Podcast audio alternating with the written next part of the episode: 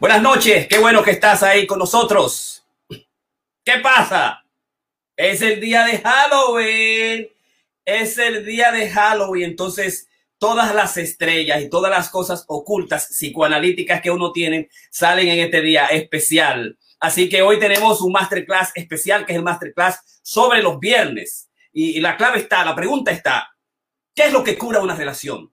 ¿Qué es lo que yo tengo que hacer para curar mi relación en esta época de pandemia? ¿Cuál es la cuestión número uno, la número uno para tú resolver los problemas de tu relación, a veces de la familia y de los amigos? Hay un solo aspecto fundamental, hay un solo aspecto de la comunicación general de los seres humanos que permiten y que se ha demostrado en investigaciones en laboratorios del amor que cuando uno hace eso bien, las relaciones con los amigos, con las familias, de alguna manera se arreglan. Qué interesante, qué lindo si estamos en la época de pandemia y tú puedes utilizar esa sola cosa en esta época que nosotros llamamos la época difícil. Coronavirus, COVID-19, 9 millones de personas afectadas, 325 mil muertos. Y se espera que para enero, febrero, enero, enero primero haya unos 400 mil muertos o 500 mil muertos si no se cambia el curso de, salud, de salubridad, si no se cambian las instituciones del Estado, si no se cambia este presidente que el martes que viene tenemos que tener otro presidente, si no miles y miles de gente van a aparecer, miles y miles, miles de gente van, digamos, a sufrir del COVID-19, que es una realidad importante. Así en Estados Unidos, Nueva York, estamos aquí. Este es tu Corona Creativo, tu Corona Creativo co-crea online para todos ustedes. Estamos en Halloween. El doctor Piña está en Halloween. Así que estamos realmente comenzando. Déjame invitar a nuestra gente, a Ramón Blandino, que está en, eh, digamos, por ahí, y también a invitar a la... Eh, poeta atleta a Así que estamos directamente transmitiendo en nuestro espacio especial de eh, Corona Creativo tu masterclass para, eh, digamos, traerte algo, enseñarte algo a nuestra gente, a nuestra familia en esta época difícil que estamos encerrados. Y como siempre, la clave, la clave es que goce, como dice eh, Sanz, y la clave es que goce, pero fundamentalmente que te cuides. Y ahora qué linda me veo, me veo lindísima ahora con, con esta bufanda. Mira qué belleza. ¡Oh! Que te cuides, que use bozal, que te laves las manos cada vez que salga, que toque cualquier cosa afuera, que evites los lugares encerrados adentro, los que nosotros llamamos indoor, bares, gimnasios, restaurantes, que lo eviten lo más posible las fiestas navideñas, las fiestas de, Christmas, de Halloween que se están dando, que la evite las fiestas de Thanksgiving que vienen por ahí, el, el Día de Acción de Gracias, que te cuides y que utilices tú, digamos, lo que son tus vocal. Esa es la, esa es la parte, digamos, importante en esta época que tienes que hacer.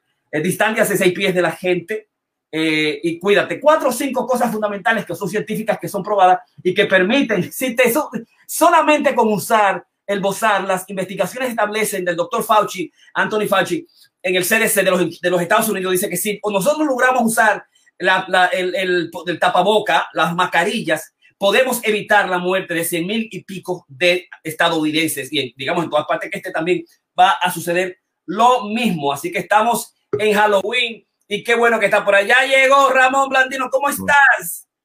Bien, ahí te veo muy, muy buen mozo con este pelo lacio y largo.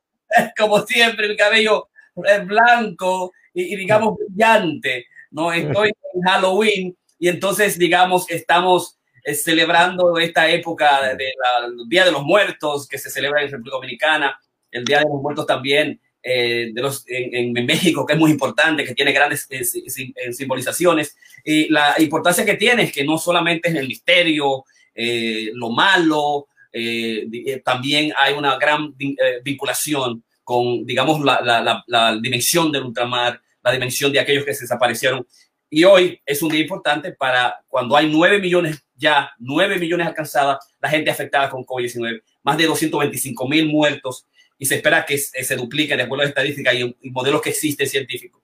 Entonces, solamente cuidándonos, usando la, la mascarilla, como decía al principio, eh, eh, y por eso Corona Creativos comenzó para ayudar en todo lo posible. Buenas noches, qué bueno que estás ahí, Ramón. Sí, buenas noches. Ya terminamos una semana para empezar el fin de semana, tendremos la, la, carrera el domingo de nuestro club, eh, muy entusiasmado, la gente está motivada y vamos a estar ahí todos el domingo para entonces ya el lunes otra vez reencontrarnos por esta vía y el martes, por supuesto, el compromiso mayor a votar, porque esto hay que cambiarlo y hay que cambiarlo para bueno, no es para peor. Exactamente. Entonces estamos aquí, no sé, Karina, que me está mandando un mensaje por ahí, no sé qué significan estos mensajes. Déjame ver qué ella quiere. Déjame chequear acá. Si ella tiene la invitación, lo digo, tiene que entrar. Yo se la envié, eh, que la envié, te, la envié a ti y te la envié por la misma vía. Se la envié por Corona Creativo. Déjame mandarla por Corona Creativo de nuevo. Simplemente entrar como ella lo hace siempre. Ahí está. Ahí está. ¡Uepa! Oh, ahí está. La poeta atleta está vestida de diabla. Qué bueno, yo estoy vestido de ella, así no salen nuestros demonios. Hola. Dile a ella que te ponga algo. Que te ponga bueno, del trabajo para acá corriendo y ya tú sabes. Perfecto. Dime, Karina, ¿cómo están las cosas? El domingo ya tenemos, eh, creo que 15, 16 uh, miembros que van a correr lo que es el Sendero 3 ROM 2020. Vamos a, a, partir de las 7 y media, eh, las 7.45 los chicas, a las 7.50 los lobos, 5 los me, medio maratoneros, vamos a salir todos a campo travieso hasta las 2 de la tarde a correr nosotros nuestro maratón, el último maratón de Nueva York. Ya tenemos medalla de Chicago, Tokio, Berlín, Londres, Londres y Boston y vamos entonces a lograr el, este domingo lo que es eh, Nueva York. Karina, ¿qué dices?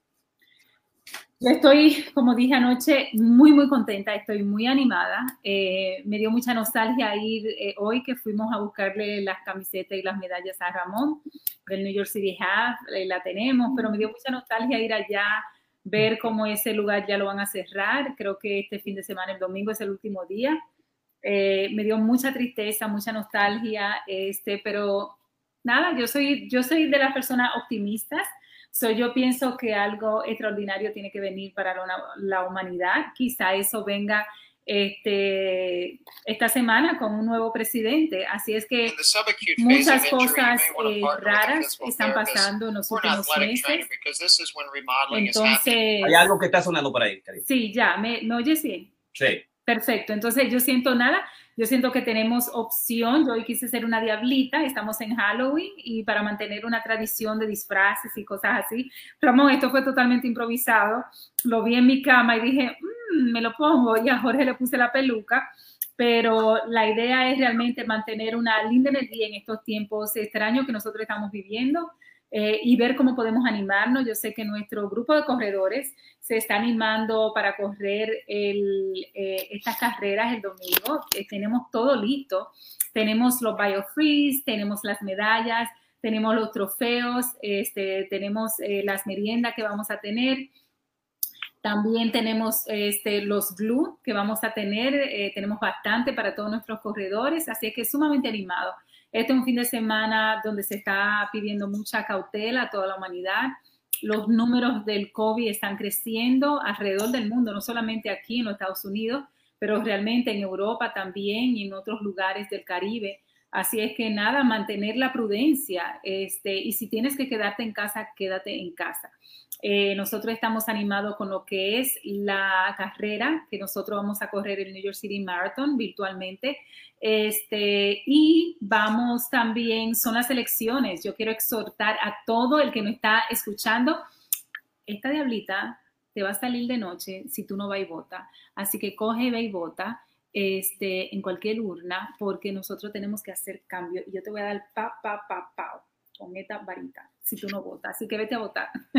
Perfecto. Vamos entonces a comenzar nuestro masterclass de hoy. El masterclass de hoy es una, es viernes ya y es, hoy es una ventana creativa de la ciencia, las matemáticas y el arte de amar.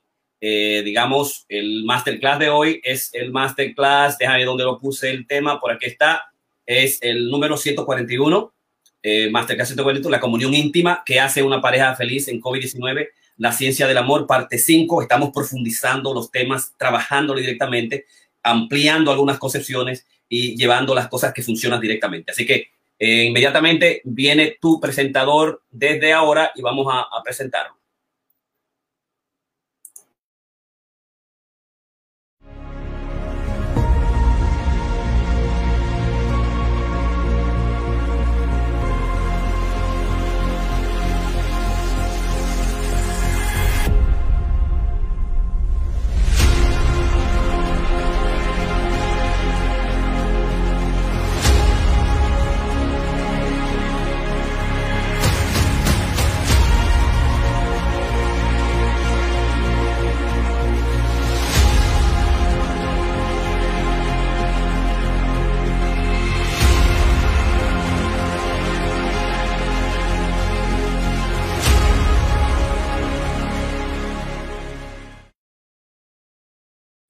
Sí, el doctor Piña aquí cambió su Halloween y vamos a entrar en materia. No, el masterclass es comunión íntima. Siempre la comunión íntima es aquella que eh, se rinden las parejas hacia el amor, hacia la comunión 100%, eh, y que se utilizan las polaridades, los conocimientos que pasaron de una relación, digamos, independiente, abusiva, eh, donde la mujer estaba en la casa, los 50 se daba eso, estaba en la casa, cuidaba a los hijos, atendía a la casa, los quehaceres de la casa y al mismo tiempo también daba sexo. Y es una, siempre el que está arriba, el poderoso se corrompe. Eh, y pasó el cambio fundamental, que es el cambio 50-50, la relación 50-50, donde la mujer se hizo independiente, un hombre independiente, y en el proceso, digamos, encontraron la manera de comunicarse mejor, de hacer un 50-50 en todo, la economía, la casa, eh, y buscar las relaciones importantes fuera de, políticamente eh, y se lograron todas las, todas, digamos, las eh, conquistas fundamentales socialmente. Estas relaciones, las investigaciones han establecido que estas relaciones 50-50 en la mayoría en la actualidad, que parece convenirle al hombre, definitivamente le ha convenido al hombre, se neutralizan en el proceso y crean dificultades en términos de qué, quién manejar, quién dirigir las cosas, eh, la pasión y la atracción, el amor, que era importante en la, en la, en la independiente dependiente, digamos, se comienza a neutralizar, porque siempre cuando hay un hombre que domina, alguien que domina, eh, hay una especie de atracción magnética, polaridad extraordinaria, y esa 50-50, digamos, crea en neutralizaciones y en problemas, eh, y sobre todo la falta de interés, la falta del deseo sexual. Se han propuesto entonces la comunión íntima, donde el 100%, el que está en la casa hace más, en sus áreas de especializaciones, cada uno, eh, los elementos fundamentales, digamos, que hay es el rendirse, el abrir el corazón para entregarse al amor y hacer un 100% una especie de partnership en todos los sentidos, emocional, espiritualmente. Y esa es la que nosotros vemos que clínicamente ha funcionado la, comunión íntima y por eso la tratamos, la tenemos como elemento, es feminista, eh, es, un proceso, digamos, feminista de, de, ambos liberación. Eh, David lo propone con, digamos, Paul y, uh, y Lía, que se encontraron, entraron en esa relación de dependencia, yo no estaba preparado, no tenía educación, se quedaba en la casa y pronto comenzaron a aburrirse y a tener grandes instituciones. Ella sale, se divorcian, comienza a tener relaciones igualitarias y, luego se encuentran ella entiende que algo cambió en él y comenzaron a tener una relación, digamos, más íntima, poderosa. Pero hoy yo te quiero hablar sobre la, en, la, en la pandemia, cuál es la, la situación número uno la situación número uno, el componente número uno, el componente que se ha estudiado eh, para, eh, digamos, establecer cómo se cura la relación. Eh, ¿Cuál es ese aspecto fundamental de los muchos desde los aspectos, digamos, de la pasión, el sexo, la, amistad, que es importante, el mapa del amor, conocer de tu sujeto, de tu persona, donde quiera que está, los aspectos, digamos, de si va a estar ahí, de la confianza, el aspecto, digamos, fundamental de qué tipo de compromiso tengo que nosotros hemos estudiado, el, elemento de crecer dentro de la pareja y sentirme admirado y querido en la relación. Hay muchos aspectos que, que son sistemas y estos sistemas cambian dentro de la relación. Entonces, eh, pero el, el, el elemento número uno, el elemento número uno que debemos nosotros proponer y buscar y tener en cuenta en estos momentos es el hecho de que lo que el, el John, uh, el dominicano John Mordecai uh, Gorman llamó bits. Los bits son los pedacitos de ternuras, los pedacitos de relación, los componentes fundamentales del diario vivir. Lo que yo digo cuando me hablas, las expresiones verbales, no verbales, las expresiones de toques, físicos o no físicos, las miradas, las gruñerías que hacemos con el, con el cuerpo, con la cara, todos esos elementos se ven comprometidos ampliamente en lo que es, digamos, el, el COVID-19 cuando estamos encerrados. Y hay una especie más de, de, intensificación del estancamiento, del stack en las relaciones y lleva a que hay tanta gente que está buscando tanta ayuda y que nos llegan a nosotros, a Ramón, a Karina, cientos y cientos de eh, pedidos en, con el cual nosotros no tenemos abasto, tenemos que referirlo y ver alguna, algunos de ellos. Pero el aspecto más importante fue establecido en el libro La cura de la relación, que es la cura de la relación con los amigos, los, fundamentalmente los matrimonios y la familia. Y es el bit. Cuando una pareja te hace bit que tú haces, cuando una pareja, el hombre o la mujer le hace bit que tú haces, y no pienso que esa es la, la clave importante que yo quiero en este masterclass, digamos, dejarlo establecido. O sea, y es en, las escalas del amor, en los diferentes sistemas, este aspecto fundamental es simplemente acercarse al otro. Acercarse al otro. Recuérdate de eso.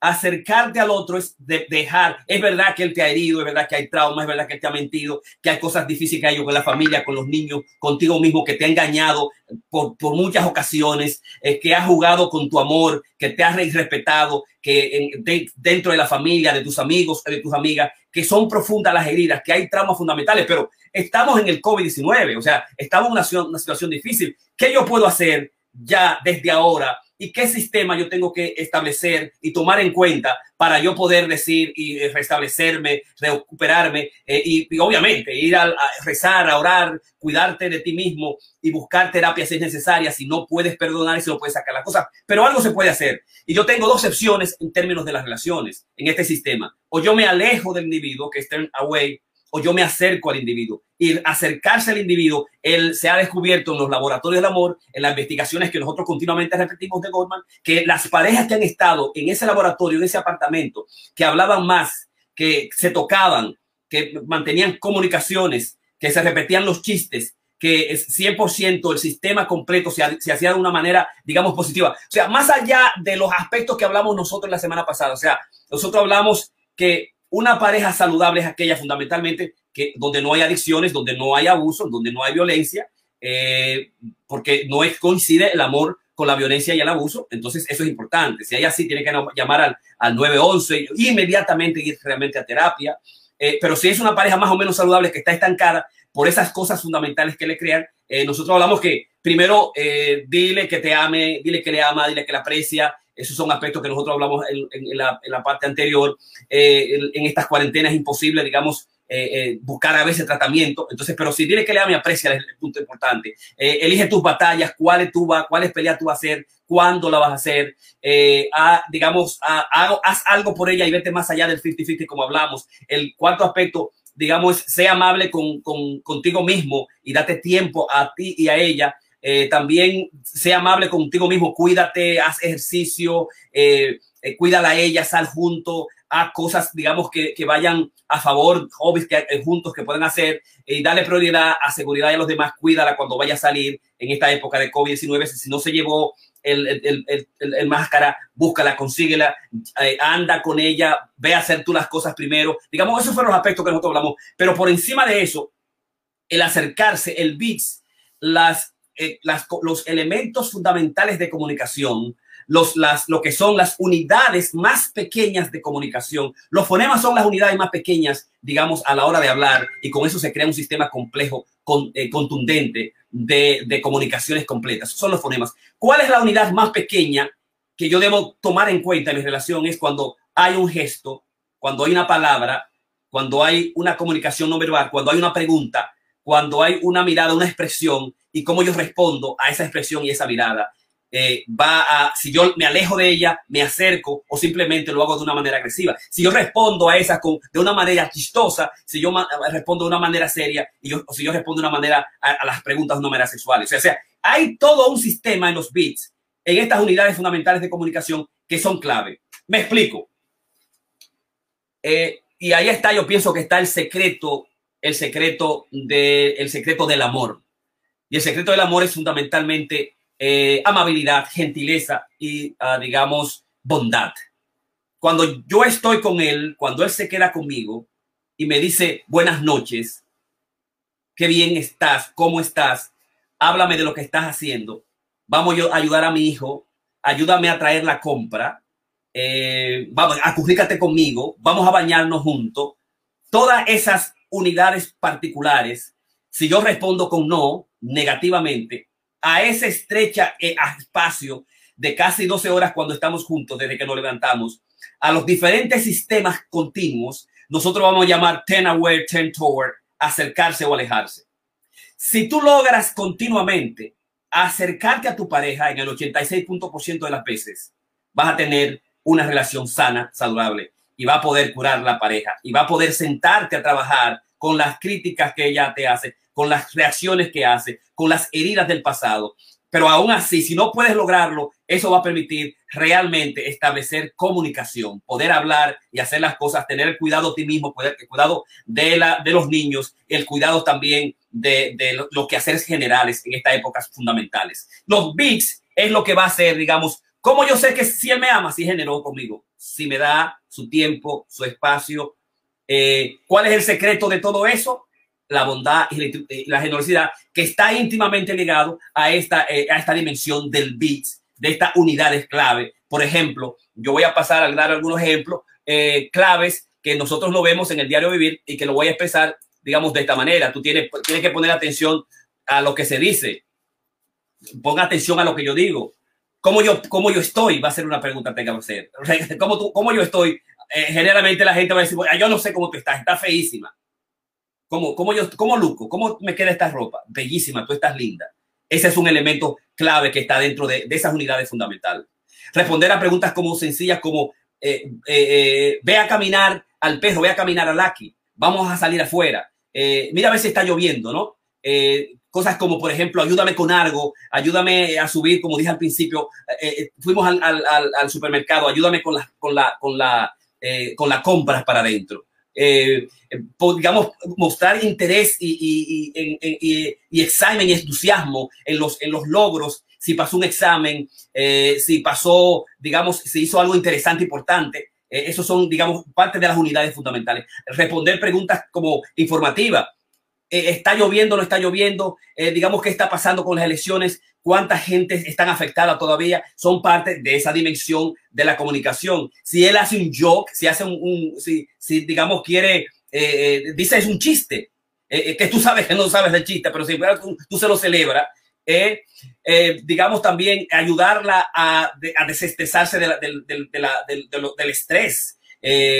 digamos, ayúdame a, cocinar, dame un masaje, eh, para quitarle el estrés. O sea, que tú puedas hacer cosas conmigo que yo no puedo hacer conmigo mismo. Eh, demostrar elementos de afección, eh, estar juntos, acurrucarse en la noche, jugar con la persona, jugar, vamos a jugar parché, vamos a jugar, digamos, eh, eh, a, la lucha libre tú y yo, como siempre hacíamos, son parte de, de esas unidades fundamentales de comunicación. Eh, digamos, acompañan, acompañarla en una aventura, vamos a explorar los montes, vamos a correr senderos, vamos a caminar, ayúdame a, terminar este maratón, ayúdame, digamos, ven conmigo a, digamos, a, a un parque de diversión, a un restaurante importante, vamos, acompáñame en este proceso. o también eh, si quieres hacer clases juntos, vamos a hacer un curso de, de carrera, la número dos, vamos a hacer eh, eh, tal o cual actividad, tiene que ver mucho con estas unidades fundamentales de comunicación. Si tú te fijas, todo eso son aspectos grandes que muchas veces nosotros tomamos, que no tomamos en cuenta a la hora de nosotros comunicarnos con la relación. Y eso es todo lo de lo que pasa de lunes a sábado, desde que te levantas, te vas, te comunica por texto, no por emoji, hasta que te acuestas. Toda esa dimensión es lo que cura la relación, ¿verdad?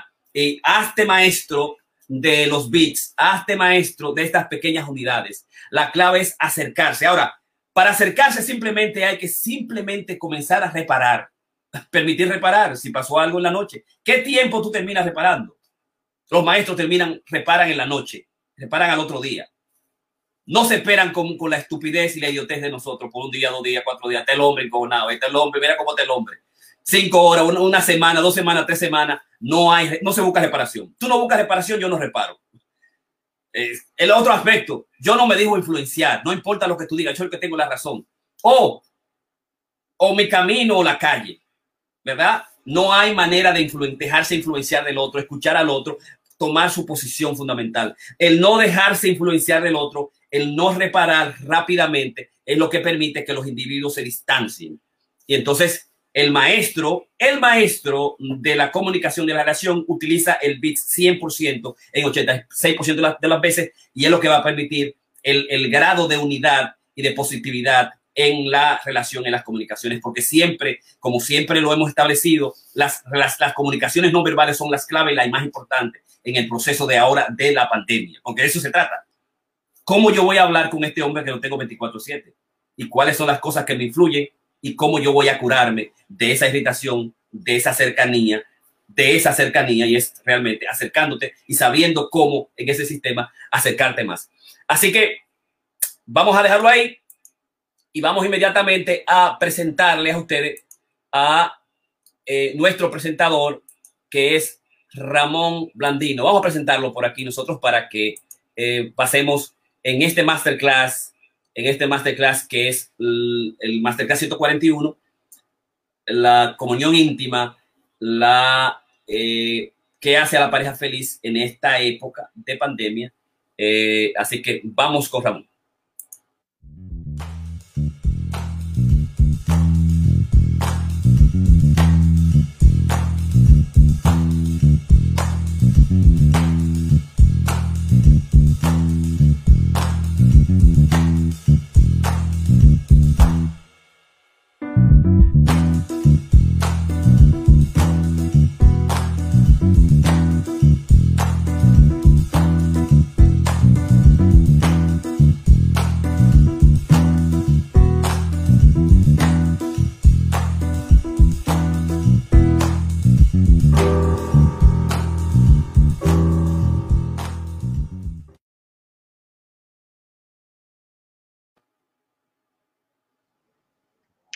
Sí, gracias Jorge. Eh, en, en, mi caso yo pienso que es que estamos viviendo un paradigma que nunca se había visto. O sea, eh, esto de, de, tener que estar conviviendo básicamente juntos, muchas de las parejas, porque todavía ya tenemos una serie de parejas que uno de los miembros ha empezado a trabajar, pero hay un gran número que todavía no están trabajando o que están trabajando desde la casa, están trabajando virtual y entonces pues están básicamente en el mismo cuarto, en cuartos contigo, y esto realmente está poniéndole un, una, gran, una gran tensión a, a, la relación. O sea, no estamos hablando solamente del hecho de que, por ejemplo, cuando hay crisis, recuerdo, por ejemplo, en, después de eh, septiembre 11, eh, cuando la, las Torres Gemelas, hubieron muchas crisis, porque realmente la gente estaba, todo el mundo viviendo como en the edge, en el borde, estaba básicamente como al límite de, de, todo, y la gente, tú, tú tú la veías que brincaba de cualquier cosa, un sonido alto y, todo el mundo estaba bajo una tensión. Ahora básicamente lo que está pasando es como que ha habido un, eh, es un cansancio emocional, es un cansancio con, con lo de la pandemia. Eh, eh, básicamente la gente pues está empezando a, a, tener conductas de riesgo porque realmente es como inconscientemente que están en una eh, posición destructiva de, de, no guardar la distancia, de querer tener esas fiestas que se están dando, y no solamente en el centro del país, estamos viendo aquí en, Nueva York, o sea, en nuestras comunidades, no es eh, que eh, hay otros estados que, que, que, están orientados más hacia, hacia la derecha o, o siguiendo los, digamos, los dime y diretes de la política en términos de lo que el presidente dice, la, el uso de máscara y demás. No, realmente es algo que está pasando en todas las comunidades. Pues entonces el problema que yo, que yo estoy viendo es que la, las parejas ahora necesitan volver a soñar, necesitan no solo acercarse, sino que tienen que tener la capacidad de, de pensar que hay un mañana, que no importa lo oscuro que, que, que esté la noche, eh, va a ver sol al otro día, incluso cuando está nublado, eh, el, sol está detrás de la nube, va a volver a salir. O sea que por, mal que nosotros veamos y volvemos a la psicología positiva, la situación es para muchos de nosotros, eh, la situación no ha sido realmente muy, eh, muy buena desde todos los puntos de vista emocionales, eh, físico, financiero. es una gran cantidad de presión, sobre todo cuando son, son personas que, que tienen límites recursos y tienen que estar viviendo entonces de, de, mes a mes si es que pueden, o, yendo a, la, a, la, a, los food para buscar la comida para, para los hijos. Todo realmente esto, entonces, pues la, la agresión se, se, vuelve hacia, hacia la pareja, hacia uno mismo. Y una de las cosas, pues entonces que yo estoy promoviendo es que tenemos que, que ser capaces de, de, de, pensar que va a haber un futuro, que tenemos que pensar qué va a ser el mañana. Claro, esto es una gran prueba para muchas parejas. Aquellas que no tuvieron ninguna base, que no hubo un basamento, que vinieron básicamente por simplemente por un interés en lo físico, en lo económico, en, en lo que fuese, esas posiblemente no van a sobrevivir, no van a sobrevivir a esta, a, a esta situación. Pero aquellas realmente que, que, tuvieron algún tipo de base, y lo que yo siempre le pido a, a las personas que estoy viendo, es que sean, sean capaces de, de ser empáticos, de ponerse en los pies del otro, en los zapatos del otro, como, como decimos nosotros, y pensar que, está pensando tu pareja o sintiendo tu pareja en el momento en que tú tienes un, una reacción. Eh, yo uso mucho el, el juego de, de, roles donde invierto los papeles y le pido al hombre que haga el, el rol de la, de esposa y viceversa. Y después se quedan como sorprendidos, como, uh, yo nunca sentí o me imaginé que tú te podías sentir así, simplemente por ellos teniendo la capacidad de esa de empatía al formular un, un, rol, un papel de que están viviendo lo que está viviendo la, la, pareja. Entonces, pues, el, el, tener la capacidad de, de, soñar, yo mismo, por ejemplo, eh, que he estado con unas situaciones bastante tensas, eh, tengo la presión del, del trabajo, algunas secuelas de, del COVID y ese tipo de cosas. Eh, y ahora mismo pues estaba pensando, bueno, ¿qué, qué, importa? La parte económica, bueno, se, se, resolverá y si no, yo no soy el único, habemos otros que, había muchos otros igual que yo, peor que yo, y, y, aún así pues me permito soñar y pensar que va a haber un, va a haber un mañana, o sea, básicamente me, me inscribí en, en, el maratón de, de, Alemania, no en el maratón, sino en la lotería, y estaba eh, relajando con mi esposa que básicamente el, el maratón es exactamente el día de nuestro aniversario y yo le dije, bueno, vamos a celebrar en el año que viene nuestro aniversario corriendo en Alemania. Eh, yo no sé si me voy a sacar la, la lotería, ella sí se la sacó y tiene entrada segura para, para el año que viene, pero bueno, si, si no me la saco, pues eh, buscaré una manera de, de, llegar. Pero hay que soñar, hay que tener eso y, y tener la capacidad de las parejas de, de, poder hacer cosas juntos. O sea, que, que este sea un momento, como, como tú mencionaste en algún momento, Jorge, que te has puesto a, a, a, ver pájaros y, Karina está arreglando la casa o hacer los cursos que estamos haciendo juntos todos, pues esto es, es algo como que nos motiva a que podamos tener una meta y, un, y un, una dirección, porque de lo, contrario, realmente, por más que nosotros eh, lo, los terapistas tratemos, no hay una fórmula mágica. Esto es un, es un, nuevo paradigma, es un cambio básicamente donde eh, hay mucha incertidumbre muchos de mis pacientes vienen y me dicen, pero ¿qué va a ser de, de, de, nosotros eh, el, año que viene? Digo, bueno, vamos a ver qué va a ser de nosotros el día 4, después de las elecciones. O sea, vamos a ver qué va a ser de nosotros. O sea, tener metas cortas, pero, pero proyectar hacia el futuro nuestro, nuestros sueños y, esos sueños tienen que ser inclusivos. O sea, eh, incluir a nuestros, nuestras parejas, nuestros hijos y qué va a pasar con esto de una manera positiva, porque de lo contrario, sí, no nos vamos a, a mover. No va a haber nadie que va a venir a, sacarnos del hoyo si nosotros no empezamos por nosotros mismos. O sea, si no nos queremos nosotros mismos, no podemos querer a nadie.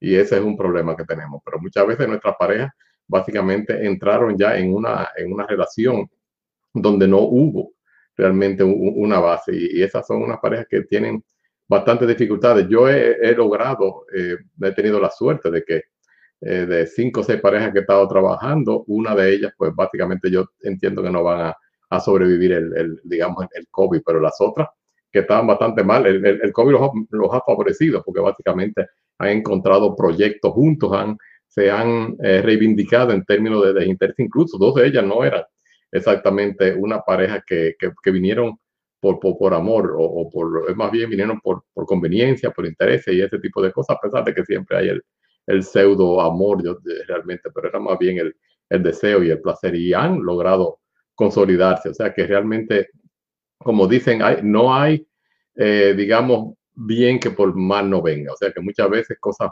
malas nos traen cosas positivas y hay que, esa es la parte que hay que buscar, la parte positiva en, nuestras parejas, en nuestras familias y en nuestras relaciones. A soñar con, con el futuro, pero a soñar con algo realista. No vamos a estar soñando que vamos a, a, ser presidente, que vamos a ir a la luna o ese tipo de cosas, cosas que estén a nuestro alcance. Y pienso que eso es lo que debemos ahora también eh, eh, concentrarnos. Micrófono. Perfecto, perfecto.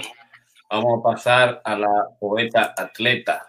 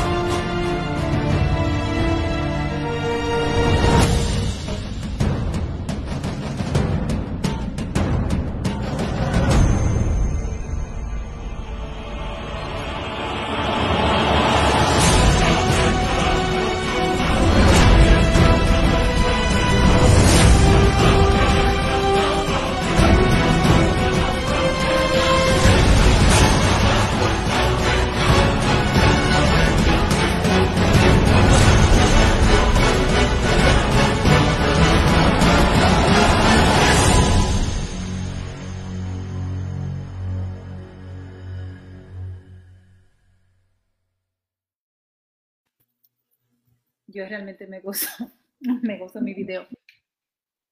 yo siento que lo más importante en estos tiempos que nosotros estamos viviendo es buscar de alguna forma la normalidad. Este, yo, como ven, estoy un poquito disfrazada, ya me quité los cachos porque parezco más que una diablita, una vaca, con, con los cuernitos de la vaca, no sé dónde lo puse por ahí pero yo siento que es nosotros buscar lo que es nuestra normalidad dentro de este proceso y esa normalidad tiene que, venir este, con, con, eh, con, nuestra pareja. Este, y cómo tú puedes seguir en este proceso extraño, como yo lo he llamado, que ya tenemos muchos meses viviendo, eh, ya ya en marzo iremos para un año, ella este año está terminando, cómo nosotros realmente podemos eh, normalizar eh, e, y también reinventarnos como pareja en este proceso. Entonces, dentro de esa reinvención es bueno, y yo hablé una vez y prometí eh, que iba a traer esto, que era el inventario de las 10 preguntas que nosotros constantemente tenemos que hacernos, no solo para enriquecer lo que es nuestra este, nuestra relación por, en general, pero también fortalecer lo que es nuestra sexualidad.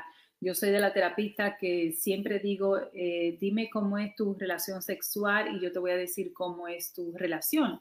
Entonces yo siento que una define a la otra. Y mucha gente, la gente, eh, mucha gente se sorprende y cree realmente que, que yo te voy a yo voy a, definir mi relación y de paso eso va a fortalecer mi, intimidad y mi, sexualidad. Y yo soy de las terapistas que digo, no, dime cómo es tu sexualidad este, y yo te voy a definir cómo es tu relación. Este, porque es un, es, un, es un punto de nosotros medir realmente dónde nosotros, porque nosotros solemos usualmente manipular nosotros sabemos vengarnos a través de la sexualidad. Este, yo siento que muchas parejas sufren este, por, por, esa manipulación, ¿no? El hombre, yo siempre lo he establecido, el hombre realmente eh, manipula la relación con el dinero, por lo general se ha establecido así históricamente, y la mujer manipula con su sexualidad. Entonces yo siento que mantener una sexualidad este, fuerte hace realmente una relación fuerte. Entonces, estas son las preguntas que yo voy a traer eh, y yo quiero que tú tomes nota, que me estás viendo ahí, cha, cha, cha, te voy a dar papado con, mi diablito hoy, porque mañana es Halloween. Este, así es que yo quiero eh, que tú te hagas esta pregunta con tu pareja. Eh, ¿Cuál es la fortaleza que tú traes dentro de la relación? Defínete. ¿Qué tú traes dentro de la relación eh, que es el fuerte tuyo? Eh, ¿Y cuál es el dilema que tú traes contigo dentro de, la, eh, dentro de esa relación? Quizás si tú eres una mujer, tú puedes decir, bueno, mi fortaleza dentro de la relación es mi felicidad, ¿no? Yo puedo ser una mujer que soy por lo general muy feliz este, y ese puede ser mi upbringing dentro de la relación. Bueno, yo voy a ser una mujer por lo general feliz, pero ¿cuál es el dilema que tú traes? Que, que tú cargas contigo a través de tu vida. Esa es una buena pregunta. Entonces yo quiero que tú te hagas esa pregunta. Y una pregunta que tú tienes muchas veces antes de tú compartirla, porque es un juego que tú vas a hacer con tu pareja, este, trata de tú responderla, de tú tener esa honestidad contigo misma y tú decir, hmm, Hmm, déjame pensar, ¿cuál es el dilema que yo, que yo cargo conmigo? ¿Qué, ¿Cuál es el dilema? Bueno, un dilema que puede ser percibido como una fortaleza también puede ser percibido como una debilidad y es esa fortaleza, ¿no? Entonces, muchas veces nosotros tenemos que saber este, de que hay un hombre en la casa, nosotros las mujeres que somos muy fuertes, y que el hombre tiene que llevar los pantalones. Entonces, eso puede ser una fortaleza este, y puede ser algo que tú, mi strength, algo fuerte que tú traes dentro de la relación, pero también puede ser el dilema de tu vida con el que tú cargas. Entonces, trata de hacerte esa pregunta con mucha, mucha honestidad para que puedas crecer en el proceso y hácela a tu pareja. Pregúntale a la pareja cuál es la fortaleza que él ve, él trae dentro de esa relación como hombre. Puede ser que es este, disciplinado, puede ser que sea un, que, su fuerte sea traer, por ejemplo, eh, los ejercicios dentro de, dentro de la casa, ¿no? Este, puede ser que traiga la inteligencia, la disciplina del estudio, puede ser que traiga su pasividad, eh, puede ser que traiga eh, su alegría, como dije anteriormente. Entonces tú tienes que ver qué es lo que trae tu pareja y cuál es el fuerte de su pareja y qué es lo que él trae dentro de la relación que lo enriquece, pero también trata de identificar cuál es el dilema que viene con eso, ¿no? Muchas veces no tiene que ser el mismo, pero qué dilema puede traer eh, tu, tu cargas contigo. Yo siempre creo que lo más importante cuando nosotros estamos haciendo una evaluación como la que yo estoy proponiendo aquí y hacer un inventario de, de, cuestionamientos, este, es nosotros comenzar con nosotros mismos. Yo siento que, que, es, que es honesto, yo siento que, que, es mucho más fácil porque nadie debe de conocerte más que tú misma aunque ahora entendemos que las redes te conocen mucho más, entonces trata de ver, este, de hacerte esas preguntas. La pregunta número dos, ¿dónde tú te sientes más libre dentro de la relación? Entonces nosotros tenemos que determinar lo importante que yo como individua dentro de mi relación yo pueda brillar con mi luz propia. ¿no? Yo siento que una de las cosas eh, yo tengo 20 años dentro, yo, por ejemplo, 20 años dentro de mi relación, eso es fuerte, eso es lindo. Eh, de alguna forma nosotros nos complementamos, de alguna forma nosotros nos ayudamos, de alguna forma nosotros crecemos juntos. Pero dentro de ese crecimiento como pareja, como familia, comunidad, este, en todas diferentes dimensiones, este, como yo como individuo eh, me siento más libre. Y en esa libertad es que uno crece el, el hielo cierto, ¿no? Si yo no me siento con la libertad de hace tres años irme a hacer un PhD, yo, yo, yo tenía que hacerlo, primero porque era algo que yo quería hacer desde que mi pareja me conoció, yo siempre soñaba, nunca pensé que lo iba a lograr porque era como que sí, yo, yo quiero, yo quiero un PhD. Bueno, vete a hacerlo. Pero si yo no me hubiera sentido con esa libertad de ir y hacerlo, y me hubiera sentido cohibida, entonces ya, ya mi libertad, mi crecimiento como individuo se va a ver afectado. Entonces, por eso es importante que tú puedas saber dónde tú te sientes más libre. Por ejemplo, yo ahora estoy haciendo el certificado, el número dos, que es uno de los más difíciles, que muy poca gente lo completa y que la gran mayoría que lo completa son hombres, según los estudios, este, que se hacen eh, coach certificados en el nivel 2 de corredera la gran mayoría que lo terminan son los hombres. Las mujeres siempre hacen el uno, pero no siguen el dos. Eh, y ahora yo lo estoy haciendo y mi pareja, me, no solamente mi pareja, Ramón también, lo estamos haciendo los tres juntos, me está apoyando. Si yo no sintiera esa libertad de yo querer accomplish, yo querer lograr eso, yo, yo no me siento que ahí yo soy libre, entonces yo siento que, que, que yo no crezco y que yo comenzaría a morir dentro de la relación. Entonces, por eso es importante que tú, que me estás oyendo, como individuo, tú puedas identificar, mira qué lindo está que viva Halloween, Entonces, que tú como individuo puedas identificar dónde tú te sientes más libre dentro de una relación. Que paradójicamente la relación lo que hace es atarnos, la relación lo que hace enjaularnos, ¿no? No ata a una persona por 20 años. Eh, con luz divina, ¿verdad, Ramón y Jorge? Eh, ustedes también, Ramón, yo sé que tú tienes más de, más de 30 años casado, entonces dentro de la relación tiene que haber una libertad, tiene que haber ese espacio. Entonces, hazte esa pregunta y también, ¿dónde existe la libertad de tu pareja dentro de la relación? La pregunta número tres, ¿qué tú te gustaría o qué te gusta experimentar eh, en el sexo? Yo siento que muchas de las preguntas, y porque el sexo tiene que estar correlacionado con cualquier otro tema dentro de la relación. Ahí no hay timidez. El sexo tiene que estar presente, el sexo es parte vital de lo que es la relación, nada de nosotros sentirnos avergonzados, nada del lenguaje que nosotros no podamos como pareja comunicarnos. Entonces, hazte la pregunta, ¿qué eh, te gustaría o te gusta experimentar dentro de la, de la relación? Entonces, este, yo recuerdo, ah, he tenido una paciente en esta semana y ella me dice, están teniendo mucho problema como pareja y ella me dice, bueno, yo te voy a decir algo, muchos, muchos problemas que no tienen que ver con la sexualidad, pero uno de los puntos que ella trajo es, yo siempre tengo que estar arriba. Entonces, eso es algo que ella quisiera cambiar dentro de la relación. Entonces, yo quiero que eh, la pregunta número T está relacionada con la sexualidad.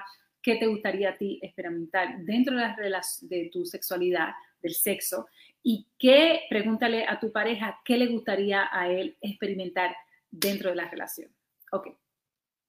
Eh, y, muchas de, las opciones eh, puede ser eh, intensidad, puede ser cercanía, puede ser este, intimidad, so, intensidad puede ser una de tus respuestas, puede ser agresión, pa, pa, pa, puede ser una de tus este, respuestas intensidad dentro de la relación, puede ser también añoñamiento, acercamiento, intimidad, eh, puede ser suavidad, puede ser suavidad dentro de la relación, puede ser también tenderness, que es, como eh, una ternura dentro de la relación, eh, puede ser trascendencia dentro de la sexualidad, ¿verdad? Estoy dando algunas ideas para que tú puedas pensar. Puede ser una eh, conexión espiritual, ya que la sexualidad está muy conectada con lo que es la espiritualidad, o puede, puede ser eso que tú quisieras experimentar. Eh, puede ser eh, rebeldía o rebelión, puede ser tu rebelarte dentro de tu, de tu, de tu relación o un poquito así de rebeldía dentro de ella.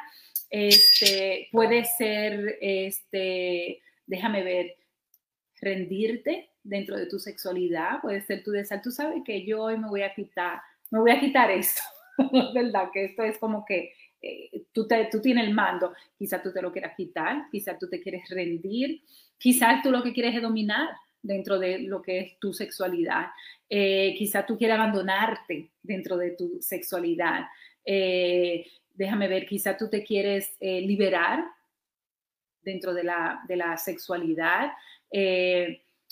Quizá tú te quieres liberar de la responsabilidad dentro de la sexualidad. Eso puede ser también una de las cosas que, tú quieras experimentar. Quizá tú quieras un poquito más de rudeza dentro de lo que es tu sexualidad. Quizá tú quisieras eh, no tener tiempo de que sea algo así como que, mucho tiempo. Este, quizás sea simplemente experimentar dar. Eso a mí me parece sumamente interesante. Tranquilo, déjame, déjame yo, let me take charge, right? Puede ser. O de lo contrario, puede ser, yo quiero recibir, en mi turno, so, vamos a ponerlo en esto. Eh, puede ser eh, que alguien te tome, que alguien tome posesión de ti, de tu cuerpo, ¿no? De tu sexualidad. Eh, y, pueden ser muchas, dentro de eso puede ser una, una, gama grande de eso. Quizá puede ser simplemente amor, el amor, ¿no? Hacer el amor, no, sé, no solamente hacer un quickly, un rapidito como la gente dice, quizá tú lo que quieres es este, just el fucking, que es solamente el, el, sexo así. Entonces, esta cuestionante es donde tú tienes que decir qué yo quisiera experimentar dentro de mi relación y cómo yo puedo. Y quizás si te da mucha pena traérselo dentro a tu, a tu, a tu pareja esta noche, di, ah, hay una terapista que ella está planteando esto que ella está planteando estas preguntas. ¿Qué tú crees? Y eso puede ser, tú puedes, ser, tú puedes decirle que yo te, que yo te mandé este, si tú tienes un poquito de, de pena eh, que no deberías. Eh, la número cuatro eh, ¿cuál es ese mensaje dominante con el que tú creciste de joven, de niño? Este, con, de hombre o de mujer, este, ¿cuál era ese mensaje que tú, que tú de niño recibías? Es el número cuatro. Y eso tiene que ver porque hay un mensaje de muchas veces que nosotras las mujeres recibimos de sumisión, este, o en los últimos tiempos de fortaleza, de una fortaleza sobrenatural a muchas mujeres, donde nosotras somos las mujeres de la casa y también somos los machos de la casa.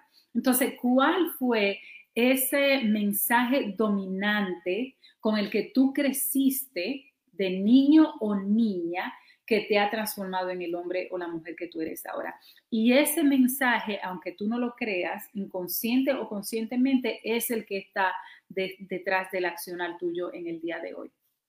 Ok, La número cinco, de los cinco sentidos que nosotros tenemos, ¿con cuál eh, de esos sentidos eh, es el que más funciona sexualmente para ti? ¿Dónde tú te sientes de los cinco sentidos? ¿Con cuál tú te sientes más estimulado? Y esa pregunta también parece sumamente eh, importante. Por ejemplo, hay mucha gente que es muy sensible con los olores, que el olor es algo muy atrayente para esa persona, ¿no? Este, el otro puede ser mirar. Y nosotros sabemos que mirar es uno de los estímulos más fuertes a la hora de nosotros hacer el amor y de la intimidad que nosotros eh, fortalecemos y tenemos, ¿no? Por eso la pornografía es tan importante dentro de la pareja, si los dos están de acuerdo, si no hay una sumisión en el proceso, si no hay una humillación y si no hay una comparación. Entonces, si nosotros podemos trabajar con la fortaleza de lo que es la pornografía dentro de la relación, de una forma saludable, entonces yo te invito a que lo hagas. Pero dentro de tus cinco sentidos, ¿cuál es el que te funciona a ti? Quizá a ti el visual no es el que te funciona, no, espérate, yo quiero toda la luz apagada, yo lo que quiero es sentir el tacto, ¿no? Quizás sea ese, pero quizás si no es el tacto, maybe es el, el, el, taste, taste, ¿cómo se dice el taste? El, el, la probar, ¿no? El, el sabor, quizás es probar, quizás el sabor, quizás es un beso, quizás una mordida, Quizá, ¿cuál es que funciona a ti? Entonces, pregúntate cuál es que le funciona a tu pareja. A ver qué te dice. Entonces, juega con todas estas ideas y juega en cuál, cuál de esos cinco sentidos es realmente quizá una combinación. Quizá tú dices, bueno, a mí me, funciona, puede ser eh, el tacto eh, con el paladar. Puede ser. Quizá a ti lo que te funciona es un buen olor, ya sea corporal, ya sea de perfume, ya sea, no sé, tú me dices, ¿no? Y tú pregúntate. Entonces, el número cinco es sumamente importante. ¿Cuál de los cinco sentidos es el que predomina en tu sexualidad para ti y para tu pareja? El número seis, este, ¿cuáles de estos verbos que yo te voy a presentar ahora es con lo que tú más confortable te sientes? ¿Y con cuáles y cuáles de esos te gustaría estrecharlo un poquito más? ¿no? ¿Cuáles de esos te gustaría expandir un poquito más? Primero, preguntar, yo quiero esto, es decir, to ask, eh, coger, estoy hablando todo esto, con cuáles, oye bien la pregunta, con cuáles de estos verbos tú te sientes este, más cómodo a la hora de tú hacer el amor. Y no solamente a la, a la, hora de hacer el amor, de tú relacionarte con tu ser amado, con tu pareja, con ese que te, te motiva, ¿no? Te llena. Entonces puede ser preguntar, mira, ¿te gusta esto? ¿Te hago esto? Eh, ¿Tú me quieres hacer esto? ¿Verdad? Tú estás preguntando, ya sea para dar o para recibir. El otro es eh, to take, coger. ¿Tú quieres coger o tú quieres preguntar? El otro es dar. So, tú quieres uh, preguntar, tú quieres coger o tú quieres dar. ¿Verdad? Son todos verbos. Eh, o tú quieres recibir. O simplemente tú quieres refuse, tú quieres negar. Entonces tú eres de la que te está negando. Ay, no, ahora no. Ay, no, mañana. O, oh, ay, no, no, no, no, yo quiero, no, o dame más, o yo quiero más, o, o simplemente, simplemente la queja, la negación, ¿no? Este, o es el recibir, o es el dar, o es el coger, o es el preguntar. Entonces, ¿con cuál tú te identificas más dentro de la relación y con cuál tú crees porque es un juego lindo. Tú puedes contestar estas preguntas y tú a tus conclusiones de lo que tú crees que tu pareja, déjame yo ver, yo creo que mi pareja le gusta más eh, eh, eh, dar. Entonces, si a mi pareja lo que le gusta más, yo voy a, y después pregúntale y a ver si tú coincides con la misma respuesta que tu pareja te está dando. Tú vas a gozar mucho esta noche, déjame decirte. Ok, la número siete eh, la número siete quiere decir con cuál eh, de las comunicaciones sexuales tú, eh, tú quieres o no quieres. ¿Cuál de esas emociones tú te sientes que tú quieres o tú no quieres? Entonces, ¿qué tan, ¿qué tan cómodo tú te sientes? Y así es que va la pregunta, ¿qué tan cómodo tú te sientes a la hora de tú comunicar lo que tú quieres y no te gusta dentro de tu sexualidad. dislike o like. ¿Qué tan cómodo tú te sientes? ¿Tú te sientes cómodo? ¿Tú te sientes cómoda? ¿Te da vergüenza? ¿Te da pena? Entonces, ¿cómo tú te sientes a la hora de tú pedirle a tu pareja de esa conversación, de tú dejarle saber cuál es tu necesidad? O simplemente you gave up. ¿Para qué? Yo, ya yo me olvidé de eso, eso no, no existe porque tú no quieres traer la conversación, yo tampoco la quiero traer y en el fondo hay mucha negligencia, ¿no? Puede ser. O puede ser que tú te sientas sumamente cómodo trayendo la conversación de lo que son tus necesidades y cómo tú te sientes que tu pareja te traiga sus necesidades, ¿no? Porque es giving and taking, con él o con ella. La número 8, eh, ¿qué atributos eh, familiares con relación a la sexualidad tú cargas? oye bien, con cuáles atributos familiares tú cargas que tienen que ver con la sexualidad.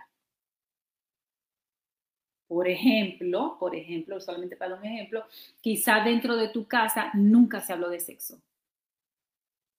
Interesante, ¿verdad? O quizá un papá, tú sentías que era más expresivo sexualmente, que podía hablar de la sexualidad, y otro papá no. Entonces, ¿con cuál de esos patrones tú te criaste? O simplemente ninguno hablaban de la sexualidad. Y eso era una conversación que mm, mm, mm, aquí no se da eso. Yo no recuerdo nunca haber tenido una, una conversación de la sexualidad con mi mamá, pero para nada, ni con mi papá tampoco. Entonces, entonces, eso quiere decir que yo me he tenido que reinventar entonces, hay parejas, hay familiares que no, hay familia, familia, yo con mis hijos, por ejemplo, puedo y nos sentimos como yo y mi hija, podemos tener una conversación, hablar de esto, de lo otro, dentro de la sexualidad, y mi hija se puede sentir incómoda, pero ella, ella, me imagino, no sé, no le he preguntado, eh, pero ella eh, es como que muy científico, es como que ella lo llevan a un plano de que es muy eh, fisiológico. Entonces, como que mami, el otro día estábamos hablando de una sexualidad y de algo sexual y mami me dice, Ma, eh, eh, yo le vine con un, con un gancho de mamá. Y digo yo, no mami, pues tú tienes que esperar, que esto, que lo otro. Y me dice, mami, yo voy a tu conferencia de papi. Tú no me puedes decir a mí que yo tengo que esperar cuando tú le dices a tu, en la conferencia que tú tienes que besar mucho maco. Mami, yo tengo que besar mucho maco para encontrar mi príncipe azul. Entonces mi hija me habló de eso, que es lo que nosotros decimos mucho, como terapistas, este, no, no, tú tienes que buscar, tú no te puedes rendir al amor, tú tienes que besar mucho más para que encuentres tu principio. Pues, tú no puedes esperar a uno y besar a uno y decir, o cero, ¿no? Eh, entonces nosotros a veces tenemos que tener cuidado con esa conversación, pero ella se siente cómoda diciéndome, no, mami, espérate, esto, esto es lo que tú predicas. ¿No? Entonces, eh, fue muy, muy interesante cuando ella me dijo eso. Así es que, ¿con qué conversación familiar sobre la sexualidad tú te criaste y se crió tu pareja? Porque recuérdate, el dinamismo sexual no lo traes tú, sino que lo traen ambos. Ya puede ser distorsionado, ya puede ser uno saludable, ya puede ser otro distorsionado, pero en el fondo se unen los dos y ahí hacen un remolino. A veces funciona, a veces muy funcional. Ok, en la número nueve es tú quieres tener sexo o relación exclusiva con tu pareja. Es una conversación dura este, y muchas veces tú te vas a sorprender con lo que tu pareja quiere. Yo estuve hoy en esta semana una, una, una, una terapia muy interesante con una paciente mía, este, donde ella es la mujer latina, joven, y ella dice, yo, yo podría tener una relación abierta y yo la miro yo de verdad, dice ella, sí, pero mi pareja no, el pareja, la pareja de ella es un varón, este, es de, de, un país europeo, y él le dice, no, no, no, tú eres mío, yo soy tuyo, esto se acabó, aquí se cierra todo. Y ella, ella, es, de, ella es latina y ella dice, pero, pero a mí no me importaría si él besa a otra mujer. Entonces, tú tienes que tener esa conversación este, y tú poder, tú identificar con qué tú te sientes cómoda, cuáles son tus reglas de que, mira, no, tú no me puedes hacer esto, tú no me puedes hacer esto, o quizás quieran tener reglas diferentes. No sé si funcione, pero tú tienes que traer la conversación. Ok. La número 10 y última, ¿qué conversación fuerte eh, tú deberías traer dentro de lo que es la intimidad y la sexualidad. ¿Cómo tú te sientes? ¿Qué le pasa a tu cuerpo? ¿Cuál es tu historia? Existe una historia. Entonces, estas son conversaciones que nosotros tenemos que traer a colación. Por ejemplo, muchas personas que han sido este, sodomizadas, violadas o ha sido, que, quizá tienen una, una relación muy traumática con su sexualidad de crianza, tú tienes que traer esa conversación a colación, porque eso puede estar este, definiendo lo que es el ritmo de tu sexualidad y quizá ninguno de los dos, tú no lo traes a colación y quizá tu pareja ni siquiera se imagina. Yo tengo muchas, muchas pacientes, eh, mujeres de adulta con muchos años, eh, donde a la única persona que le han podido decir, no, espérate, mi abuelo me hizo esto, no, mi papá me hizo esto, pues cuando yo era chiquita. Y, y a la única persona que se lo dicen es a su terapista. Entonces, eh, muchas veces hay una conversación, yo sé, yo sé que eso es un, un tema muy, muy íntimo, pero quizá esa conversación sería interesante eh, que tú la traigas a tu pareja y quizá tu pareja necesite saberlo, de que no es una negación, de que hay una, de que hay una historia detrás con lo que es eh, la relación con tu propia sexualidad. Entonces yo siento que estos son puntos que nosotros deberíamos de tomar este, este tiempo pandémico para nosotros tenerla y desarrollarla con nuestra pareja. Quizá este sea un, un momento de crecimiento también. Entonces yo te invito a ti de que esos puntos tan importantes que yo te traje en el día de hoy, este, tú lo traigas a colación con tu pareja, tú puedas tener esa conversación y al final del rato se rían, no lo cojan en serio, eh, cójanlo como un juego, este, donde ustedes en el proceso de este juego puedan aprender. Así es que ese es mi... Perfecto. Bien, vamos a ir a los comerciales. Estamos en el 30 años, estamos en octubre todavía. Hoy es el último día de octubre. Mañana es 31 de octubre. Estamos, la Metapoesía está celebrando sus 30 años y además eh, creamos el Instituto eh, de la Metapoesía y el premio de la Metapoesía que están por ahí. Entonces, Vamos a, al videoclip del meme.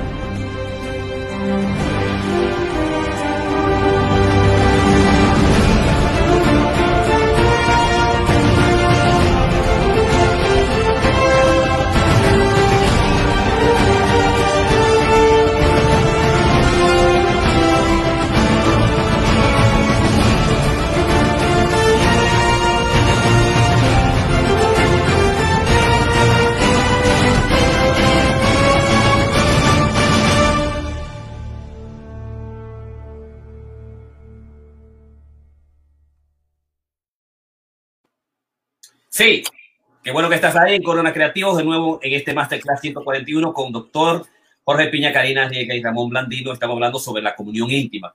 ¿Qué hacer para ser feliz en la pandemia eh, de, en la actualidad de la COVID-19 en la parte número 5? Y yo quiero reflexionar sobre algo que dice Karina, que me parece muy interesante. O sea, yo, yo soy como Freud. Freud metió a Ana a su consultorio, le enseñó teoría, la llevó a sus congresos continuamente hizo de, de paciente, de supervisora, de teórica, de clínica. Y yo pienso que con Camila pasó lo mismo, ¿no? Estuvo conmigo en los grupos, era ella paciente, estaba ahí en los grupos, en las teorías, en los seminarios. Y entonces me pareció interesante cuando Karina me dice, bueno, yo sé lo que ustedes predican, así que me voy a contar con todo el mundo por ahí, vamos a hacer lista, vamos a hacer... Digo, espérate, aguanta, espérate, aguanta, aguanta, vamos a esto, vamos a textualizar esto, vamos a poner esto en contexto, mami. ¿Qué fue lo que yo quise decir aquí? ¿No? Entonces, eh, si tú eres inteligente y tú sabes y conoces, tú no tienes que estar habiendo todo el mundo besando todos los macos del mundo, ¿no? La idea fue en unas investigaciones que se hicieron las formas de comportamientos de dating en, en los años 50 hasta la edad moderna.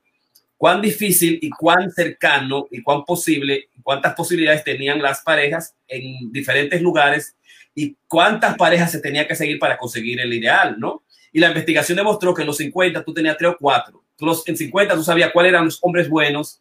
Generalmente te visitaban a tu casa, vivían al frente y se podían caminar donde ellos.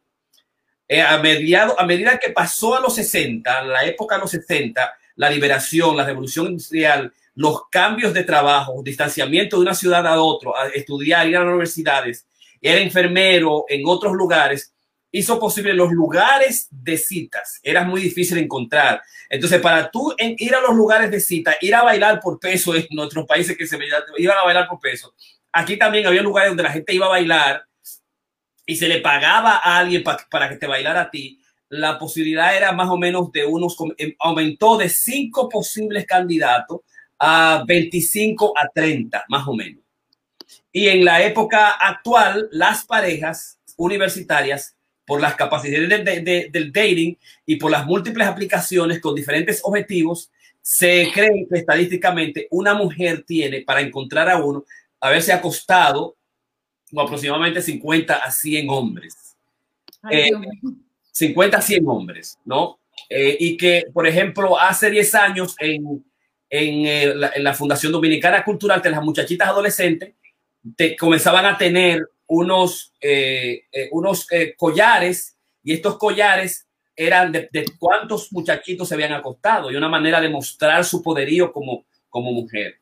Y en la actualidad también nosotros vemos las, las carreras que se dan, los festivales que se dan en muchas universidades sobre la, la zorra ética o la puta ética o el cuero ético, donde si te acuestas con mil, yo me acuesto con mil, entonces está el hookup y de ahí viene el problema de las relaciones abiertas, ¿no? Entonces, todo eso es una realidad. Eso no es que, me lo estoy inventando, que es, es así. Si tú crees que la que tú tienes una santa que no nada, tú vas a tener mucho cuidado con eso. O sea, yo voy a estudiar y voy a juzgar. Y yo le doy más importancia a mi estudio.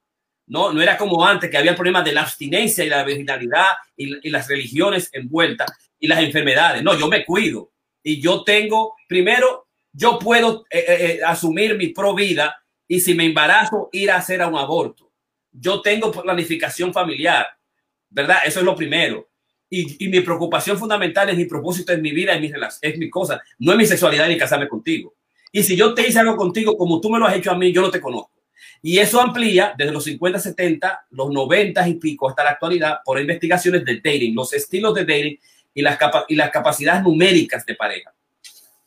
Entonces, eh, Todas esas cosas nosotros no las decimos. Entonces, Camila está escuchando la vaina rara y apuntándolo tanto ahí, ¿no? Y con muchos pacientes también yo te dicen, no, no, no, depende de tu edad. Tú, estás comenzando 18, 21, no venga que te va a casar con el primer tigre que tú encuentras. Si tú tienes 22 y ya tuviste varios fracasos, tú tienes que tener mucho cuidado que va a hacer. Si tú estás en los 30 y estás divorciada o estás viuda, es otro estilo. Y además también yo le enseño qué aplicaciones tú tienes que ir, qué aplicaciones tú tienes que ir cuáles son gratis y cuáles tú tienes que pagar, dependiendo de tu edad. Con qué hombre tú te vas a acostar y con cuáles no. Y qué es lo que tú vas a hacer. En el date tú no tienes que ir a acostarte, tú tienes que ir a conocer el tigre, hablarlo, hablar con él y todas esas cosas. Entonces, toda esa dimensión de lo que el arte de amar de las relaciones de dating, que es el estudio longitudinal que se hizo. Eh, de repente yo siempre digo, espérate, mami, let's talk, let's talk, eh, como un, un, toque cuando ellos comenzaron, tuvo dos otros que firmar las cartas de educación sexual en la escuela, eh, este, de repente le digo, bueno, nosotros vamos a tener que hablar de sexualidad. Ah, sí, vamos a hablar. Y me hicieron una reunión, los dos, los dos carajitos. Digo, oh, oh, qué ajá. ¿Qué es la sexualidad? ¿Cómo se hace? ¿Dónde salen los muchachos? ¿Cómo salen los muchachos? Me hicieron hacer preguntas. Ok, en la próxima sesión vamos a traer un condón para hablar. ¿Un condón? Sí, sí, un condón, un condón. Digo, pero ven acá, muchachos. ¿No? Entonces, eh, en el término de, de, la, de tus valores es que tú traes, yo siempre me enorgullezco, de, me enorgullezco que mis hijos no fueron como yo, no tuvieron siete muchachos con cinco mujeres y tuvieron todas las mujeres del mundo aquí y allá, sino que fueron más decentes porque yo traje ese valor, o sea, ese valor mío supuso, mucho sufrimiento. Eh, yo también quería que la hija mía en la actualidad tuvieran las nociones del arte de amar, de la dimensión, que es una habilidad, y que se elige y se busca un hombre, y un hombre bueno, que tú no tienes que quedarte con ese hombre malo. y que las posibilidades y las fronteras de la mar son amplias y que siempre la mujer va de un hombre malo a uno mejor. Eh, y que ya no está encerrada en la maternidad, eh, que no está encerrada en la falta de oportunidades y trabajo y que no está encerrada en las dimensiones posteriormente del 50-50, sino que se puede ir un poquito más allá. Que los experimentos del 50-50 a niveles de países que han logrado el 50-50, las mujeres dicen, no, espérate, yo quiero que tú seas proveedor, yo quiero quedarme en mi casa con mi muchacho. Ay, yo soy feminista a propósito. Ten, mucho cuidado con eso. Pero yo me siento muy feliz así y así que yo lo quiero hacer. O en los países escandinavos donde la mujer y los hombres 50-50 en universidades. La mujer dice, no, yo no voy a estudiar ingeniería para meterme un cuarto ahí eh, eh, eh, todo el tiempo sola. Yo voy a estudiar medicina y psicología y enfermería. No me venga con esa vaina, porque ya yo tengo opciones para elegir. No, que tenemos que darle mucha para que la gente chube matemáticas. No se trata de eso. ¿Quién te yo quiero matemáticas? ¿Quién te yo, quiero ingeniero? ¿O quién te quiero que yo me esté en una computadora metiendo haciendo vainas jodidas? No, yo quiero hablar con la gente afuera. Eso, que, que hay esa dimensión de lo social, de lo familiar, que está íntimamente ligado con la mujer, con lo que ella ha sido, con su maternidad, con el hecho de tener eso, ¿no? Incluso si no lo tiene con un hombre. Eh, pues los, como los experimentos de diferentes maneras han ido a favor de alguna manera polarizar los roles. Cuando, cuando tú dices, no, pero si nosotros hacemos las cosas más igualitadas, en los países nos hizo más igualitadas, como lo plantea el doctor Robinson, lo que hizo que se polarizó la vaina.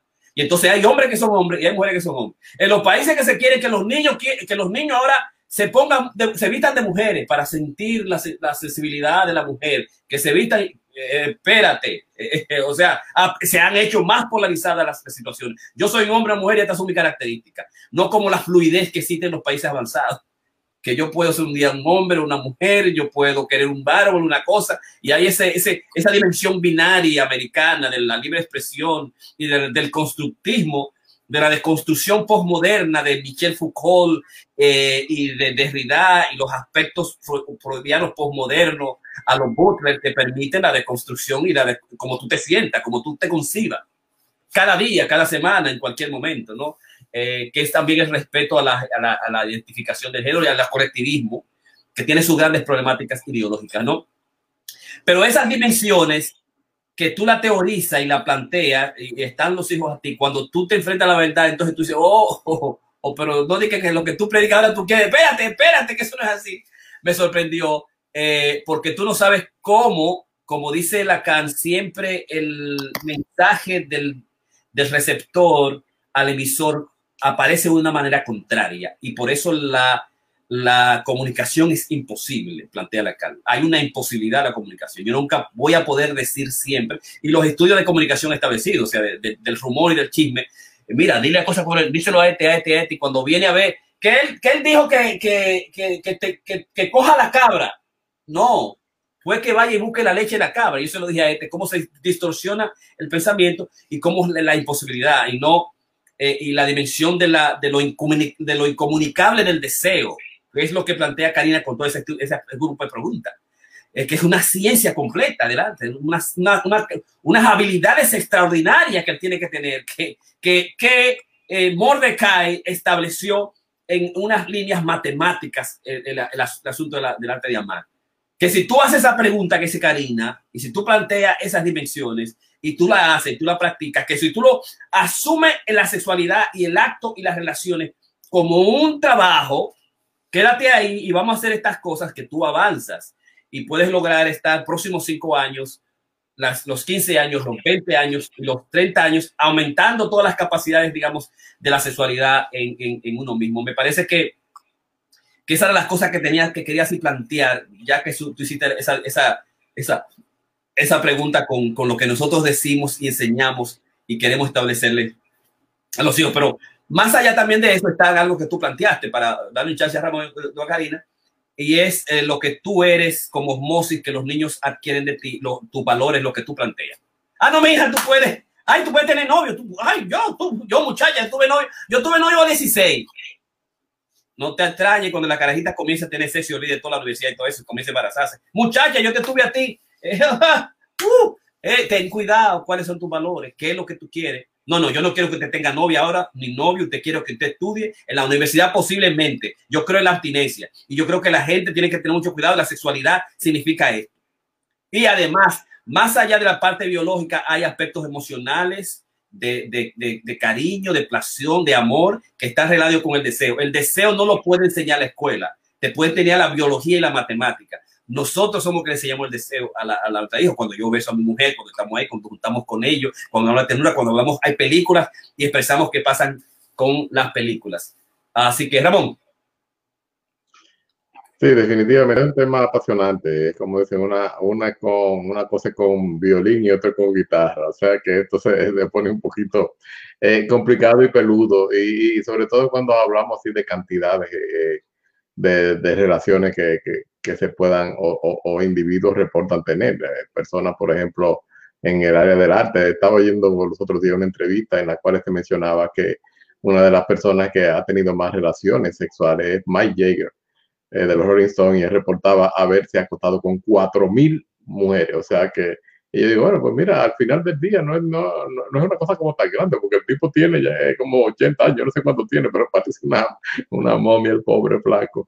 Pero eh, nada, y él tiene su esposa y ha tenido varias esposas, o sea que no es no solamente eh, eh, eso, pero y es, es, cuestión, como tú dices, cuestión del zeitgeist, del espíritu del tiempo, de los tiempos. O sea que en este momento estamos viviendo una, una realidad muy, muy diferente. O sea, en muchos casos estos, estos dating sites permiten que no se tengan tantas relaciones, que tú no tengas que, tener de acostarte con un gran número de mujeres o de hombres para, para tú encontrar la pareja ideal. Ya, eh, eh, el otro día estaba chequeando que muchos de esos, eh, esos sites, ellos machean entre mil y dos mil factores para encontrarte la, la, la, pareja ideal. Y claro, por supuesto, yo tengo dos o tres gente que han venido de ahí y no han podido conseguir nada. Han salido 60 veces y, y, y, no han podido conseguir nada. O sea que todo esto es algo que uno tiene que tomarlo con un grano de arena. O sea que tenemos que, que, que sí, tenemos que ser capaces de ver lo que son las investigaciones y tenemos que ver cuál es la realidad y cuál es la realidad en la cual estamos viviendo, como tú dices, en los países europeos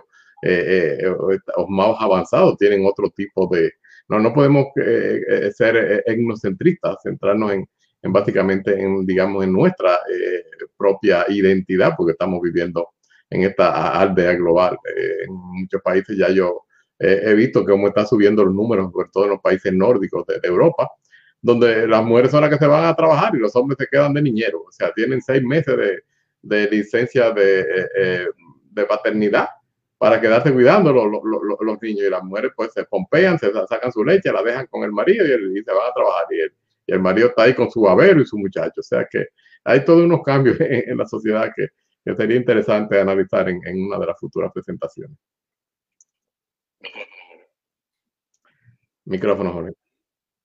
No, no, yo, siento que, que nosotras eh, hemos avanzado mucho, las mujeres hemos crecido mucho eh, y seguimos creciendo. Yo siento que parte de ese crecimiento tiene que ir mano a mano con lo que es nuestra sexualidad, con mantener relaciones íntimas, eh, amorosas, fuertes y saludables. Y hay conversaciones importantes y necesarias que nosotras tenemos que invitar a nuestra pareja a hacer por nosotros, por nuestros gustos, nuestros placeres este, y por nuestra pareja este, y por la salud y la identidad de esa relación. Entonces, yo siento que hay muchos temas donde nosotros eh, eh, toda, to, aún, aún seguimos con mucho tabú dentro de lo que son las relaciones y por eso estas 10 preguntas que yo traje anteriormente, yo siento que son sumamente importantes porque explora no solamente lo que es tu, tu propuesta sexual dentro de una relación, pero también eh, pregunta de dónde viene, cuál es la procedencia, cómo se formó. Este, y eso a mí me parece sumamente interesante porque también el estudio de lo que es el, inconsciente nuestro y cómo el inconsciente realmente es el que dicta nuestro comportamiento. Eh, y eso nosotros los terapistas lo sabemos y lo vemos cotidianamente. Eh, así es que yo siento que la idea es traer, como decía Freud, traer el inconsciente al consciente para nosotros realmente eh, ser mucho más, más efectivos con lo que nuestra, con lo que nuestra vida y nuestro accionar. Este, y no dejarnos guiar por motivos que muchas veces nosotros este, desconocemos eh, o simplemente bloqueamos o simplemente son muy trágicos para nosotros querer eh, llegar allá de nuevo, explorarlos, eh, pero yo siento que es importante, es importante esa conversación este, para, nosotros, para nosotros tener realmente una vida saludable en toda su dimensión. Este, la vida es un proceso enteramente de aprendizaje en todo momento. Entonces yo siento que nosotros tenemos que embrace nosotros tenemos que realmente cogerlo y fortalecerlo eh, este, y entenderlo, ¿no? Entonces yo, yo invito a que parte de, de ese fortalecimiento eh, viene, viene muy correlacionado con lo que es nuestra intimidad, con lo que es la sexualidad nuestra como, como seres humanos. ¿no? Entonces, hay, y hay mucho, muchos baggage que nosotros traemos, hay mucho bulto eh, que, que, que, nosotros asumimos y que nosotros debemos estar más conscientes de que nosotros tenemos que reparar, de que nosotros podemos ir donde un profesional. Eh, nosotros todos estamos preparados para, para, asumir esos retos como profesionales ante eh, terapia de pareja. Este, y, eso, y eso a mí me parece fascinante. Yo siento que eso es una herramienta que mucha gente nuestra no ha tenido. Hay toda una generación que todavía está viva que no tuvo estas herramientas, ¿no? Y que sobrevivió a pesar de todo eso.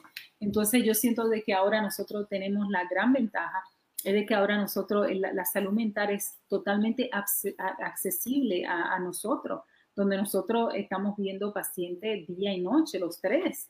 Y hay muchos otros terapistas que están muy capacitados. Aquí hay un buen entrenamiento realmente. Yo, yo estoy muy contenta, no solamente con mi entrenamiento, yo sé que Ramón y Jorge, ustedes se formaron Parte de su formación viene de, Santo Domingo, donde había una gran rigurosidad en lo que es la formación, y ustedes los dos siguieron formándose aquí, ¿no? Yo vengo de acá, este, yo creo mucho, yo, yo recomiendo mucho a, a que la gente haga esa llamada, que busque un terapista, eh, no, hay, no hay tópicos que están fuera de línea para el terapista, entonces el terapista es un espacio realmente safe, seguro, eh, donde no hay judgment, donde no hay, donde nadie te va a juzgar, este, y reach out, búscalo, tómalo, porque es algo, es algo que, que, que, es nuestro, es algo que no pertenece. Y yo siento que nosotros tenemos que traer esta conversación. Yo siento que a nosotros, como, es como ser mamá. A nosotras nunca nos dan un librito y te dicen, mira, este, esta es la herramienta, eh, agarra ahí, léete esto, A, B y C, y guíate con este libro, este manual para que tú hagas eso. Eso no es cierto. Entonces, no. Ahora, lo que sí nosotros tenemos es la responsabilidad, como tú dijiste, Jorge, de nosotros aprender, de nosotros formarnos, de nosotros buscar ayuda y saber que hay gente muy capacitada que nos puede a nosotros ayudar en, en todas estas dimensiones de lo que es tener una relación de pareja saludable hay patrones de conducta que nosotros tenemos dentro de nuestra relación que son totalmente malos, dañinos, y que nosotros tenemos que saber cómo eliminar y cómo reemplazar esos malos patrones con patrones buenos y saludables. Entonces, yo, yo realmente creo que tener una relación saludable es una técnica, sin duda, con el amor. Perfecto. Vamos entonces a terminar aquí y uh, vamos a retomar el discurso para el viernes que viene la ciencia detrás de los dating sites. Eh, yo estoy a favor de ellos y ah, creo que muchos tienen una ciencia detrás, o sea que vamos a investigar eso y traérselo porque mucha gente, digamos que yo desde el 2000, desde que vine aquí en los 90 creé EOL y en esa época fue mucho las mujeres que yo vi con, con, con EOL solamente. Y estamos hablando casi de que 20 años de ese asunto. Eh, y vamos a investigar qué es lo que hay. Yo voy a traer los estudios que hizo Helen Fisher sobre, sobre, sobre chemistry.com, math.com, que fue la investigadora antropológica de esa situación. Así que lo dejamos hoy. Estamos con Jorge, Ramón y Karina. El masterclass, el masterclass de hoy ha sido la comunión íntima, eh, cómo hacer a pareja feliz en el COVID-19, el, digamos, en, profundizando el tema en la parte número 5. Así que muchísimas gracias, buenas noches a todos y recuérdense, señores, vamos a correr el maratón de Nueva York, vamos a correr el maratón 26.2 este domingo. Tenemos tres grupos, tres manadas corriendo a las 7:45 los chitas, 26.2 millas, medio maratón. Cándida, eh, eh, Teodosia va a correr, Ramón y Aida eh, Karina y yo vamos a correr el maratón y a las 11 va el grupo completo, la manada entera, ¿no? Ya tenemos unos 10, 15, 16 personas en competencia para este domingo. Importante eso, Sendero 3 2020, por favor, eh, ayúdenos, soporten, sean voluntarios el domingo con el cuidado necesario del lanzamiento y definitivamente con el bozal, con el bozal. ¿Ok? Bye bye, te veo. Buenas noches. Gracias Karina, gracias Ramón.